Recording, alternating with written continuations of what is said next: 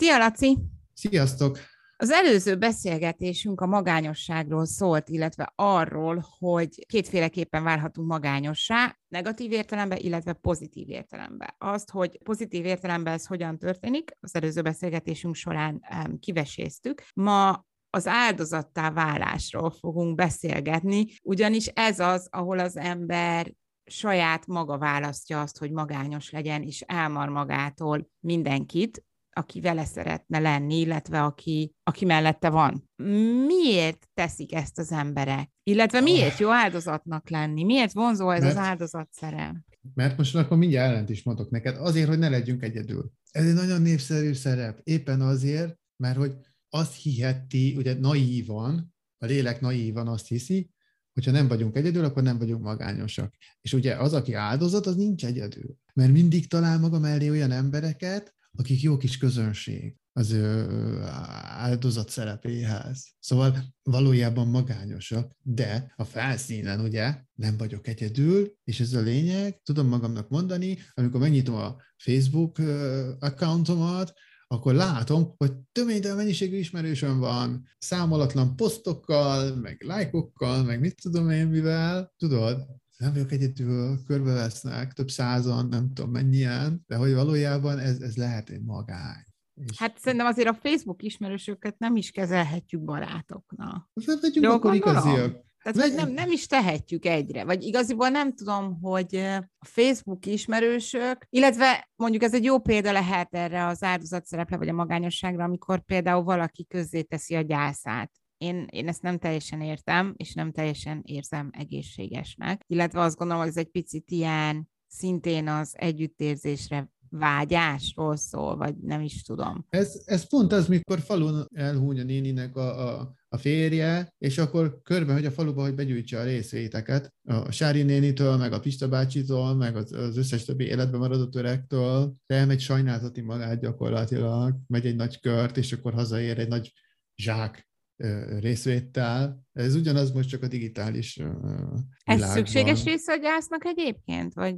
Nem, egy abszolút felesleges része. Ez nem is, nem is tartozik hozzá, tehát ez nem a gyász. Ez pont arról szól, hogy nem akarok gyászolni, tehát ez, ez, ez, nem, ez, ez, ez nem a gyász. Ez, nem, ez ilyen mellékút. Uh. Tehát úgy tűnik nyilván, hogy én gyászolok, mert, mert egy ilyen posztot tettem ki, gyászposztot, vagy nem tudom, minek hívják ezeket, de ez, ez nem az. Tehát azt én egyedül csinálom. Az bennem zajlik, nem kint nem kint az utcán, vagy nem fönt miért? az üzenőfalon. És miért választják az emberek ezt az áldozat szerepet? Azért, mert hát, ha elvonatkoztatok a gyásztól, azért, mert figyelmet kapnak? Ó, igen, rengeteget. Tehát most, hogy én, én, én elkezdek panaszkodni, meg velem csupa-csupa rossz dolgok történnek, meg engem mindenki kihasznál, meg nekem milyen rossz, ez, ez egy népszerű téma. Hát ez alapult sok talk show, ugye itt meg a Monika, meg a Balázs, meg a Induljon a fal, és... Erre és nem részei. is gondoltam. Tehát ez mindezen a csámcsogáson alapul. Meg az, ott is van egy áldozat, hát nem annak van beállítva, nem az van ideírva, hogy Józsi vagyok áldozat. Hol van a társadalmi felelőssége például ezeknek a Mónika sóknak így az áldozat szerepekkel kapcsolatban? Mert hogy ugye piedesztára emeljük ezeket az embereket, műsort adunk nekik, időt adunk nekik, extra figyelmet adunk nekik, és anyagi hasznot húz belőle bizonyos szektor, azokból az emberekből, akiknek igaziból segítségre lenne szükségük. Bár azt is mondhatjuk, hogy ez a segítség, hiszen ők ezt választották, ezt a szerepet de akkor is én akkor is itt egy kis morális problémát látok, teret adni ezeknek az embereknek. Igen, igen, igen, nagyon jól látod, de ez nagyon messze visz minket. Tehát, hogy, Jó. Én maradjunk, maradjunk inkább az egyén felelősségénél. Tehát, Jó. Hogy, hogy most az, hogy a, a műsorigazgató nyilván ő tudja, mit csinál, meg hogy ezt valójában miről szól. Tehát ő mondhatná azt, hogy morális okokra hivatkozva ő ezt nem csinálja, de hát nyilván neki is élni kell valamiből, meg nyilván ott a papír, hogy a Kuncsaft ezt aláírta, tehát ő ezt elfogadja, tehát ő tud takarozni dolgokkal. Hogyha már mondjuk az egyéni felelősségnél, tehát hogyha mi a magunk életében ilyet észlelünk, vagy észreveszünk, akkor mi mondhatjuk azt, hogy mi ezt nem nézzük végig, vagy nem veszünk benne részt. Amikor mi? azt veszük észre, hogy mi magunk kezdünk el ebbe az áldozat szerepbe tetszelegni? Hát ez is kemény ügy. Kemény ügy, mert ugye az ugyanaz, tehát akkor a, nem azt vesztük észre, hanem azt, hogy magányosak vagyunk. Tehát, hogy az, akik körülöttünk vannak, azok valójában nincsenek. Ők csak addig vannak ott, amíg belőlünk úgymond hasznot húznak, amíg mi, idézőjelbe téve, szórakoztatjuk őket. Szóval amikor valaki esetleg elkezd gyanakodni, hogy ő ilyen áldozattípus, és sokszor tetszeleg ebben az áldozat szerepben, és hogy talán ez nem egészséges, vagy, vagy talán, hogy lehetne máshogy is, szadjuk, hogy egészségesek. Olyankor ugye az van, hogy olyankor ugye az ember rájön, hogy bár rengeteg ember van körülöttem, bár rengeteg kapcsolatom van, de, de mégis milyen kapcsolatok ezek? És ugye itt már akkor a magányszele elkezd minket megérinteni, mikor ilyen kérdéseket teszünk fel. Mert mégis milyen kapcsolat az, aki csak addig érdeklek, amíg van egy érdekes sztorim, hogy én hogy jártam rosszul, vagy hogy nekem milyen rossz. És ugyanakkor meg, amikor jól vagyok, akkor nem működik ez az egész, vagy amikor én kérnék valamit, akkor sem működik ez az egész. Tehát ilyen nagyon aszimmetrikus a dolog. Tehát onnantól kezdve, hogy bennem felmerül az igény egy egészségesebb viszonyulásra, ezek nem működnek. Tehát a, a, maradjunk egy ilyen Mónika Sónál, tehát hogy soha nem fog az előfordulni, hogy valaki, de még a műsorvezető sem, egy értelmes kérdés volt egy ilyen, embernek, mert ugye fölborítani a forgatókönyvet. Nem működne az egész. De onnantól kezdve, hogy teszem azt, én vagyok a szereplője egy ilyen sónak, és egyszer csak fölébredek, direkt használom ezt a szót, és így megkérdezném, hogy mi van, senki nem válaszolna. Ott nem kapnék választ.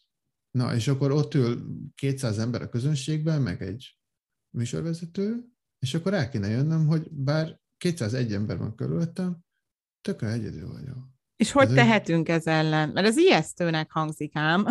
Ez az. Azért is nem szoktak felébredni. Tehát nagyon nehéz ebből felébredni ebből az egészből, mert ez egy ilyen nagyon erős lefelé húzó spirál. Ugye, ha már egyszer elkezdtem ezt működtetni, akkor nem, nem, nem tudom ezt megállítani. Annál is inkább, mert valahol én tudom, hogy ezt megállítom, tényleg egyedül maradok.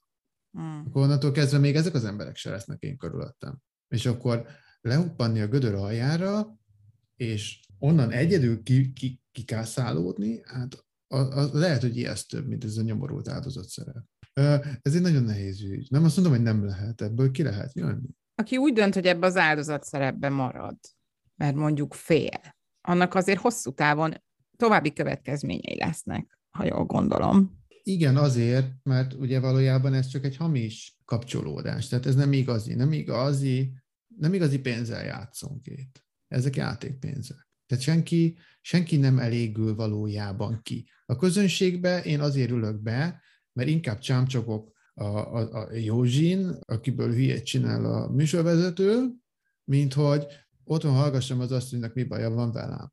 Most mondtam egy példát. Uh-huh. Tehát, hogy én sem kapok valódi kielégülést, én is csak menekülés, menekülök otthonról, azért vagyok itt. Amaz meg szintén azért van ott, ott a színpadon, mert nyilván ő is menekül valahonnan. És uh-huh. akkor itt ez egy ilyen közös menedékünk, ez az őrület, ebbe a közös őrületbe menekülünk be mindketten. Tehát, hogy, és, és azért kell ezt mindig föntartani, mert ez elillan.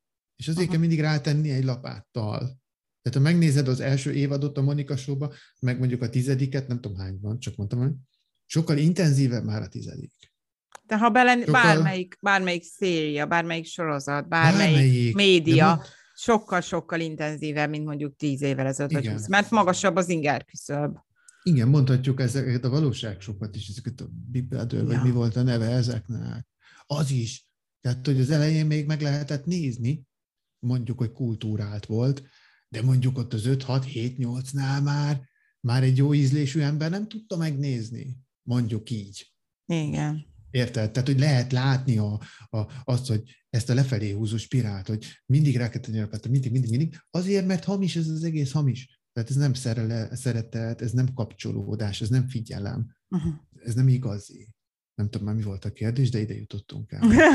Igen. Tehát a lényeg, hogyha valaki szeretne ebből kiszabadulni, és egyedül nem megy neki, akkor keresnek szakembert, mert nincs egyedül, ti is itt vagytok. Hogy bár mindenki más hamis körülötte, meg esetleg eltűntek körülötte, de azért egy szakembert még oda hívhat, és ez az nem szánalmas, hogy egy szakembert kell oda hívni. Van, amikor le kell rombolnunk azt, ami van, és egy teljesen újat kell építeni. És ilyenkor ez van, van, amikor mindenkit ki kell dobni, és akkor inkább egy új csapatot toborozni, mert ez, ezzel nem megy. Köszönöm szépen a mai beszélgetést. Sziasztok! Szia!